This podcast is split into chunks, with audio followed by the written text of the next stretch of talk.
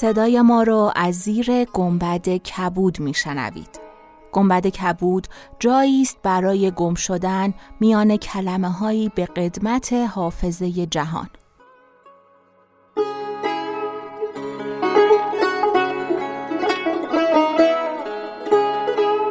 سلام من شقایق جهرومی و دوستانم شما را به زیافت نور و کلمه دعوت می‌کنیم به قسمت 23 گنبد کبود گوش می‌کنید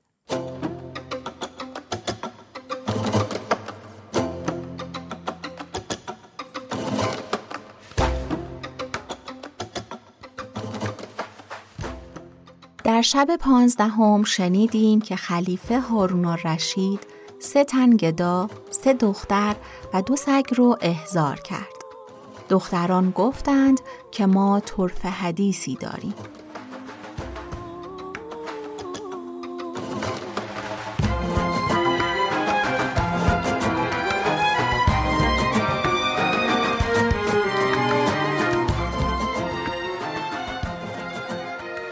چون شب شانزدهم برآمد شهرزاد گفت ای ملک جوانبخت بزرگترین دختران پیش آمده زمین ببوسید و گفت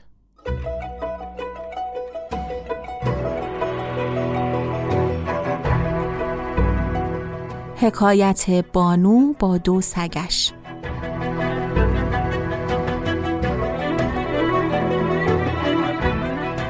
من طرف حکایتی دارم و آن این است که این دو سگ خواهران پدری منند و من مهتر خواهرانم. چون پدر ما بمرد پنج هزار دینار زر به میراث گذاشت. خواهران من جهیز گرفته هر کدام به شوهری رفتند.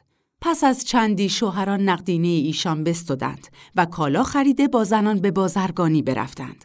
چهار سال به غربت اندر به سر بردند و سرمایه تلف کردند.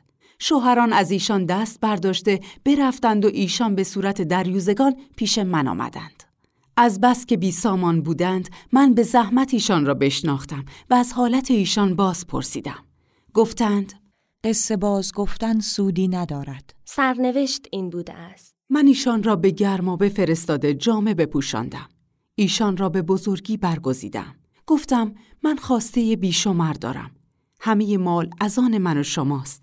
پس همه روزه در نیکی و احسان به ایشان می افسودم تا سالی بر این بگذشت. ایشان از مال من مالی اندوخته گفتند که ما را شوی باید. گفتم مرد خوب به جهانندر نایاب است. شما شوهر گرفتید و آزمودید.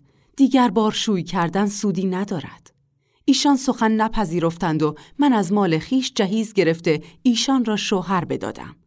هر کدام با شوهر برفتند. پس از چندی شوهرها ایشان را فریب داده آنچه که داشتند بستودند. ایشان را به سفر برده در میان راه از ایشان دست برداشته برفتند. ایشان به رهن بازگشته پیش من آمدند عذر خواسته پیمان بستند که دیگر نام شوهر به زبان نیاورند. من عذر پذیرفته بیش از پیش به ایشان احسان می کردم تا اینکه سالی بر این بگذشت. من کالای فزون خریده به قصد بسره به کشتی نشستم و خانه به ایشان سپردم. ایشان گفتند ما طاقت جدایی تو نداریم. من ایشان را نیز با خود به کشتی نشانده شبانه روز همی رفتیم تا اینکه ناخدا قفلت کرد و کشتی از راه به در شد. پس از چند روز شهری پدید گشت. از ناخدا پرسیدیم که این کدام شهر است؟ گفت نمی‌شناسم. تمامی عمر در دریا کشتی راندم و هرگز این شهر را ندیده بودم اکنون که به دینجا آمده ایم شما کالای خیش به شهر برده بفروشید اگر خریدار نباشد دو روز براسوده توشه بگیرید پس از آن کشتی به سوی مقصد برانیم. پس ناخدا برخواسته به شهر رفت. در حال بازگردیده گفت برخیزید و به شهر رایید و قدرت خدای تعالی را ببینید. آنگاه ما به شهر رفته دیدیم که مردم شهر همگی سنگ سیاه شده زر و سیم و دیگر کالای مردم جا به جا مانده است. ما را عجب آمد. همه از یکدیگر جدا گشته از بحر تفرج شهر به هر کوی و برزن برفتیم. من به سوی قصر ملک بشتافتم. در آنجا دیدم که همه ظروف از زر و سیم است. ملک را به فراز تخت دیدم که وزرا و خادمان و سپاهیان به پیش او ایستاده همگی سنگ بودند و گوهرهای درخشنده بر آن تخت بود که چون ستارگان پرتو همی دادند. پس به حرم سرای رفته ملکه را دیدم که تاج مکلل و عقد مرصع و قلاده گوهرنشان و جامعه های زرین او به حال خود بودند. ولی ملکه سنگی سیاه شده بود. در آنجا دری یافتم. از در به درون شدم و از نردبانی که در آنجا بود فراز رفته ایوانی دیدم که فرشه حریر و استبرق به آنجا گسترده بودند و تختی مرصع با در و گوهر در صدر ایوان دیدم که گوهرهای درخشنده تر از ماه تابان بر آن تخت بود پس از آن به جای دیگر رفته عجایب بسیار دیدم که از دیدن آنها به دهشت اندر شدم و حیران همی گشتم تا شب درآمد. خواستم از قصر به درایم راه نشناختم. در مکانی که تخت بر آن بود بخفتم. چون نیمی از شب برفت آواز تلاوت قرآن شنیدم. در حال برخواسته به سو رفتم. عبادتگاهی یافتم که قندیل آویخته و شمها سوخته و سجاده گستردند و جوانی نیکو شمایل در آنجا به تلاوت مشغول است. مرا از آن جوان عجب آمد که چگونه مردم شهر بجز این جوان همگی سنگ سیاهند. پس نزدیک آن جوان رفته سلامش دادم. رد سلام کرد. گفتم پرسشی از تو خواهم کرد و بدین قرآن که همیخانی سوگندت می دهم که به راستی پاسخته. آن جوان تبسمی کرد و گفت نخست تو بازگو که بدین مقام چگونه آمدی؟ من ماجرای خیش بیان کردم و از احوال مردم شهر پرسیدم. مصحف بر هم نهاد و مرا پیش خود خوانده بنشاند. دیدم که آن پسر در نکویی چنان است که شاعر گفته پری چهره بوتی ایار و دلبر نگار صرف قد ماه منظر اگر آذر چو دانست کردن درود از جان من بر جان آذر اگر بتگر چو تو بت بر نگارد مریض آدان خجسته دست بتگر. من تیر محبت او خورده دل به مهرش سپردم و از حکایت مردم شهر باز پرسیدم. گفت پدر من ملک شهر بود و او همان است که به فراز تخت سنگ شده و مادرم همان بود که به حرم سرایندر بدیدی. پدر و مادرم و مردم شهر ستایش پروردگار نکردند و آتش همی پرستیدند. و به ماه و هور سوگند یاد می کردند. ولیکن در خانه ما پیرزنی بود خداپرست که دین خود آشکار نمی کرد.